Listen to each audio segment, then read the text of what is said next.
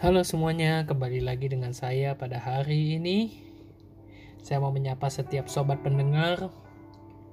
Di mana pun Anda berada, Anda adalah orang-orang yang luar biasa. Oke, saya mau menceritakan hari ini uh, saya bertemu dengan seorang rekan saya atau teman saya. Saya ngopi bareng dengan um, dia dan kami banyak bercerita dan bertukar pikiran dan di tengah-tengah cerita kami, obrolan kami ada sesuatu yang menarik yang kita bahas tentang perilaku, tentang perilaku anak-anak zaman sekarang ini. Karena teman saya bergerak di dalam dunia digital dan dia merekod orang-orang yang seperti ini, perilaku milenial seperti apa. Dan ini hal yang menarik di tengah-tengah pembicaraan dan yang saya cukup miris melihatnya bahwa perilaku anak-anak di zaman sekarang itu sangat peduli dengan beberapa banyak follower mereka yang ada di sosial media. Jadi perilaku anak-anak di zaman sekarang itu mereka lebih peduli jumlah follower mereka di sosial media dan berapa banyak like yang mereka dapat dari hasil-hasil postingan mereka. Sehingga tidak sedikit orang menjual jasa follower dan jasa like dan ternyata jasa-jasa seperti itu dicari oleh banyak orang. Tujuannya untuk apa? Agar mereka terkenal, agar mereka disukai orang. Sehingga tanpa sadar citra diri anak-anak di zaman sekarang ini dibangun berdasarkan apa yang dikatakan masyarakat tentang hidup mereka kalau like-nya banyak, wah ternyata ini nih kalau kita ngelakuin ini banyak. Nah, wah ternyata masyarakat suka dengan hal ini. Sehingga mau nggak mau, anak-anak zaman sekarang melakukan berbagai macam eksperimen, berbagai macam hal yang kadang gini, melewati norma yang berada di masyarakat. Yang harusnya tidak boleh dilakukan di tengah-tengah masyarakat, mereka lakukan dengan tujuan apa? Untuk mencari follower dan like Walaupun hal itu bersifat negatif.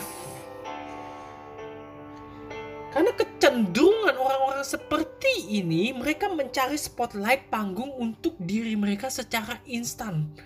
Dan mereka akan melakukan apa saja agar jumlah follower dan like mereka bertambah banyak. Meskipun mereka harus melakukan hal-hal yang bersifat negatif, berkata kasar, atau menjadi orang yang toksik, orang yang beracun Tujuannya apa? Untuk orang-orang menyukai mereka, untuk jumlah like mereka bertambah, untuk follower mereka bertambah.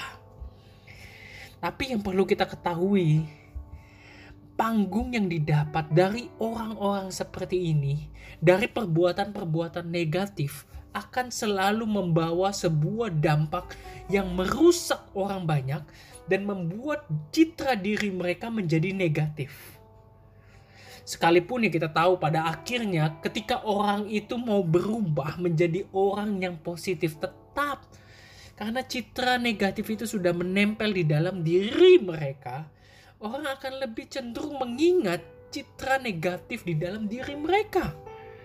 Orang akan peduli dengan kebaikan-kebaikan yang orang tersebut lakukan orang akan lebih gampang mengingat hal-hal negatif yang pernah dilakukan oleh orang tersebut.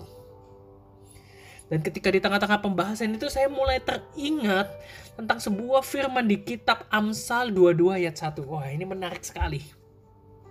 Saya bacakan. Nama baik lebih berharga daripada kekayaan besar. Dikasihi orang lebih baik daripada perak dan emas dikatakan apa? Nama baik itu lebih berharga daripada kekayaan besar sekalipun kita kaya, sekalipun kita punya jumlah follower yang banyak atau like yang banyak. Lebih berharga itu nama baik. Jadi yang perlu dijaga itu nama baik. Kalaupun kita ingin membangun sebuah panggung untuk diri kita sendiri, jangan melupakan sebuah prinsip yang penting kalau kita ingin memiliki sebuah dampak pada akhirnya, kita ingin menjadi orang ternama atau orang terkenal, jangan melupakan prinsip nama baik itu lebih berharga. Yang perlu kita jaga adalah nama baik kita, track record kita. Karena sekali track record kita rusak, sekali track record kita hancur, orang akan terus melabel kita dengan hal-hal yang negatif. Panggung itu seharusnya dibangun dari nama baik kita, bukan dari citra buruk kita.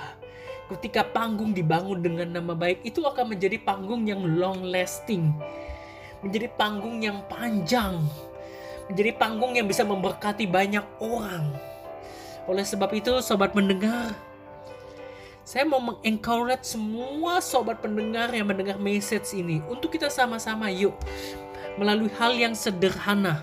Kita mulai bangun nama baik di dalam keluarga kita dan di luar keluarga kita di komunitas atau di tempat pekerjaan kita bangun nama baik kita. Karena nama baik kita ini yang akan menjadi panggung kita ini yang akan membawa dampak bagi banyak orang dan saya berdoa biar melalui message ini setiap sobat pendengar boleh diberkati. Tuhan memberkati.